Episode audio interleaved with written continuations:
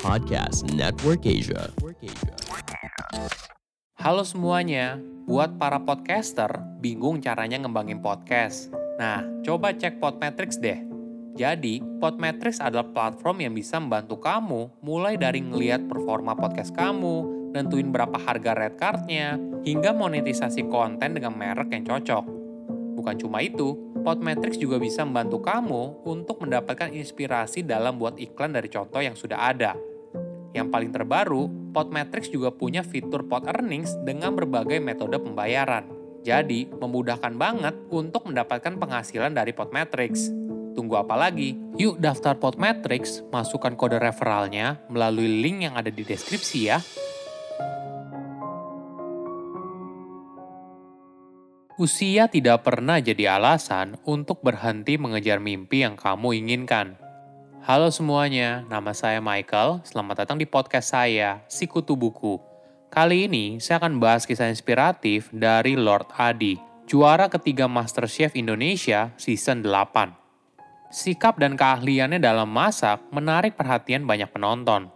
Walaupun sehari-hari menjadi petani cabai, Adi tidak pernah lupa mimpinya untuk menjadi chef profesional – hingga akhirnya keluar menjadi juara tiga besar dalam ajang MasterChef Indonesia season 8. Sebelum kita mulai, buat kalian yang mau support podcast ini agar terus berkarya, caranya gampang banget. Kalian cukup klik follow. Dukungan kalian membantu banget supaya kita bisa rutin posting dan bersama-sama belajar di podcast ini. Suhaidi Jamaan atau dikenal dengan nama Lord Adi lahir di Kabupaten Tanah Datar, Sumatera Barat pada tahun 1979. Dia mulai tertarik memasak karena sejak kecil membantu ibunya menjual gorengan dan nasi padang. Sebelum dikenal sebagai peserta MasterChef Indonesia, Adi merupakan petani cabai di kampung. Namun, kehidupan petani tidak pernah menghalangi dirinya untuk mengejar mimpi, hingga suatu hari dia mengikuti audisi MasterChef di usia yang tidak lagi muda, yaitu 41 tahun. Adi bercerita saat awal ikut audisi MasterChef Indonesia season 8. Sebagai persyaratan, setiap peserta harus mengirimkan video untuk mengikuti kompetisi tersebut. Video tersebut berisi perkenalan singkat, proses memasak, hingga review makanan yang sudah dimasak. Lalu, video itu akan diseleksi oleh tim MasterChef Indonesia. Apabila berhasil lolos, maka peserta akan dihubungi untuk masuk ke babak berikutnya. Adi merasa dirinya beruntung karena memiliki teman yang jago dalam buat video. Jadi, temannya lalu membuat video Adi memasak dengan kamera profesional, bahkan menggunakan drone. Strategi ini ternyata berhasil.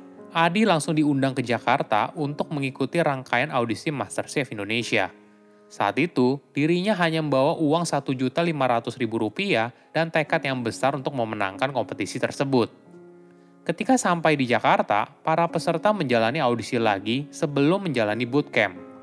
Mereka diminta untuk membeli bahan sendiri, lalu ada kejadian yang tidak terduga.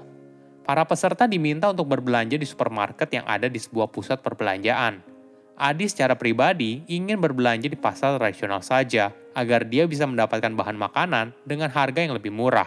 Sayangnya hal ini tidak bisa dilakukan karena Indonesia sedang berada dalam pandemi sehingga tim dari MasterChef Indonesia hanya memperbolehkan peserta untuk berbelanja di pusat perbelanjaan. Ketika berada di sana, Adi bingung karena harga bahan makanan di sana mahal semua. Di tengah keterbatasan biaya, muncul sebuah ide cemerlang karena Adi mendapatkan slot terakhir, dia berpikir untuk memanfaatkan bahan makanan yang tidak terpakai dari peserta sebelumnya, lalu dijadikan sebuah hidangan untuk audisi MasterChef dari kaki bebek, santan, rempah-rempah, dan sebagainya. Waktu itu, Adi hanya membeli daun ginseng seharga Rp2.500. Dia sangat senang karena hanya berbelanja sedikit saja dan bisa memanfaatkan bahan makanan dari peserta yang lain. Saat audisi tersebut, Adi juga membuat perkedel, karena tidak ada peserta yang menggunakan telur, dia meminta kepada pihak hotel untuk mengganti jatah makan paginya dengan tiga buah telur mentah. Nah, jadilah dua buah hidangan, yaitu bebek gulai dan perkedel.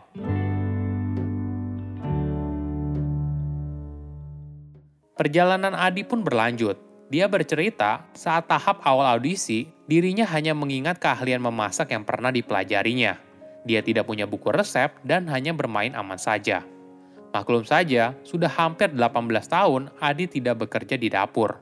Saat bekerja di Malaysia, dia pernah berguru langsung dari seorang chef hebat asal Italia. Dari tahun 1999 hingga 2002, chef yang bernama Ricky Parlanti mengajarkan Adi sepenuh hati dari nol. Sebagai gambaran, Chef Ricky merupakan koki profesional yang memiliki pengalaman masak lebih dari 35 tahun, dan keluarganya memang berkecimpung di dunia kuliner.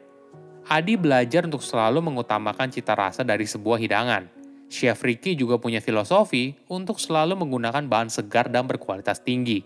Barulah ketika masuk 10 besar, keahlian dan pengetahuan Adi mulai meningkat. Hingga pada babak delapan besar, dia sangat bahagia saat menyadari kalau tes memasaknya sudah kembali lagi. Di sisi lain, dia juga mulai menganalisa kekuatan dan kelemahan dari masing-masing peserta MasterChef Indonesia. Pada setiap tantangan memasak, Adi mulai memikirkan strategi bagaimana caranya agar bisa bersaing dengan para peserta yang lain. Selain itu, dirinya juga memperhatikan dan mempelajari kesukaan masing-masing juri. Yang paling penting, Adi tidak pernah meremehkan kemampuan para peserta yang lain. Di salah satu tayangan MasterChef Indonesia season 8, Adi mendadak jadi buah bibir saat dirinya berkomentar tulong atau terlalu lama saat mereka diminta juri untuk memasak bubur. Momen itu terjadi saat para juri memberikan tantangan memasak bubur kepada para kontestan. Awalnya juri memberikan waktu 60 menit, namun tiba-tiba saja Adi menyambar dengan kalimat tulong. Juri pun langsung menanggapi tantangan Adi dan mengurangi waktu untuk semua peserta menjadi 45 menit. Kejadian ini otomatis buat para kontestan kesal dengan Adi karena memicu juri untuk mengurangi waktu. Namun di sebuah kesempatan, Adi mengaku tidak terlalu ambil pusing Justru dari kejadian tersebut, dia jadi bisa mengamati para kontestan lain untuk tahu di mana kekuatan dan kelemahannya. Inilah yang membuat dirinya berhasil menangkan tantangan masak sebanyak 8 kali dan 6 kalinya berturut-turut. Bagi Adi, pencapaian ini membuat dirinya sangat bangga, walaupun dirinya tidak memenangkan perlombaan tersebut.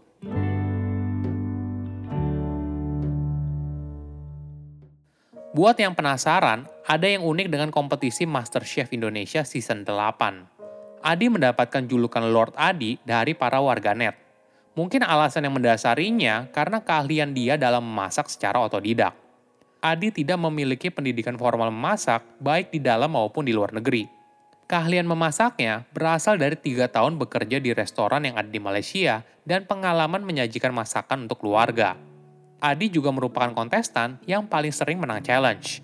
Penampilannya sering kali mukau juri dengan cita rasa makanan yang dibuat. Bahkan Chef Juna pernah memuji Adi karena cara berpikirnya yang kerap di luar dugaan. Teknik memasaknya juga sering kali menarik perhatian banyak orang. Di satu kesempatan, Chef Arnold mengatakan kalau cara memasak Adi barbar karena dia menggunakan pisau untuk membalik masakan bebek yang diolahnya di atas teflon. Ketika dikomen oleh Chef Arnold seperti ini, Jangan pakai pisau, itu ada capitan. Kamu masak barbar sekali ya. Adi dengan santai menjawab, biasa di pedalaman chef. Selain keahlian memasak, Adi juga memiliki kepribadian yang hangat dan rendah hati. Inilah yang membuat banyak warganet jatuh cinta pada Adi. Pada saat Adi tereliminasi, banyak warganet kecewa atas keputusan tersebut. Bahkan, namanya sempat masuk trending topik di Twitter. Pada top 3 MasterChef Indonesia Season 8, Adi dan para peserta yang lain mendapatkan tantangan memasak king cobra hingga burung dara. Tantangan ini cukup berat hingga akhirnya masakan Adi dengan olahan burung dara tidak disukai oleh juri. Tantangan lain yang cukup memberatkan yaitu saat Adi harus buat dessert dari alpukat. Masakan yang dibuatnya ternyata keasinan. Beberapa hal inilah yang akhirnya membuat para juri memutuskan untuk mengeliminasi Adi. Walaupun karirnya berakhir di MasterChef Indonesia season 8 hingga juara 3, Adi tetap akan hadir menyapa para penggemarnya melalui konten di media sosial. Usia bukan halangan untuk terus berkarya dan mengejar apa yang kamu impikan. Ketika satu pintu tertutup, maka pintu lain akan terbuka. Saya undur diri, jangan lupa follow podcast Sikutu Buku. Bye-bye. Pandangan dan opini yang disampaikan oleh kreator podcast, host, dan tamu tidak mencerminkan kebijakan resmi dan bagian dari podcast Network Asia. Setiap konten yang disampaikan mereka di dalam podcast adalah opini mereka sendiri dan tidak bermaksud untuk merugikan agama, grup etnik, perkumpulan, organisasi, perusahaan, perorangan, atau siapa pun dan apa pun.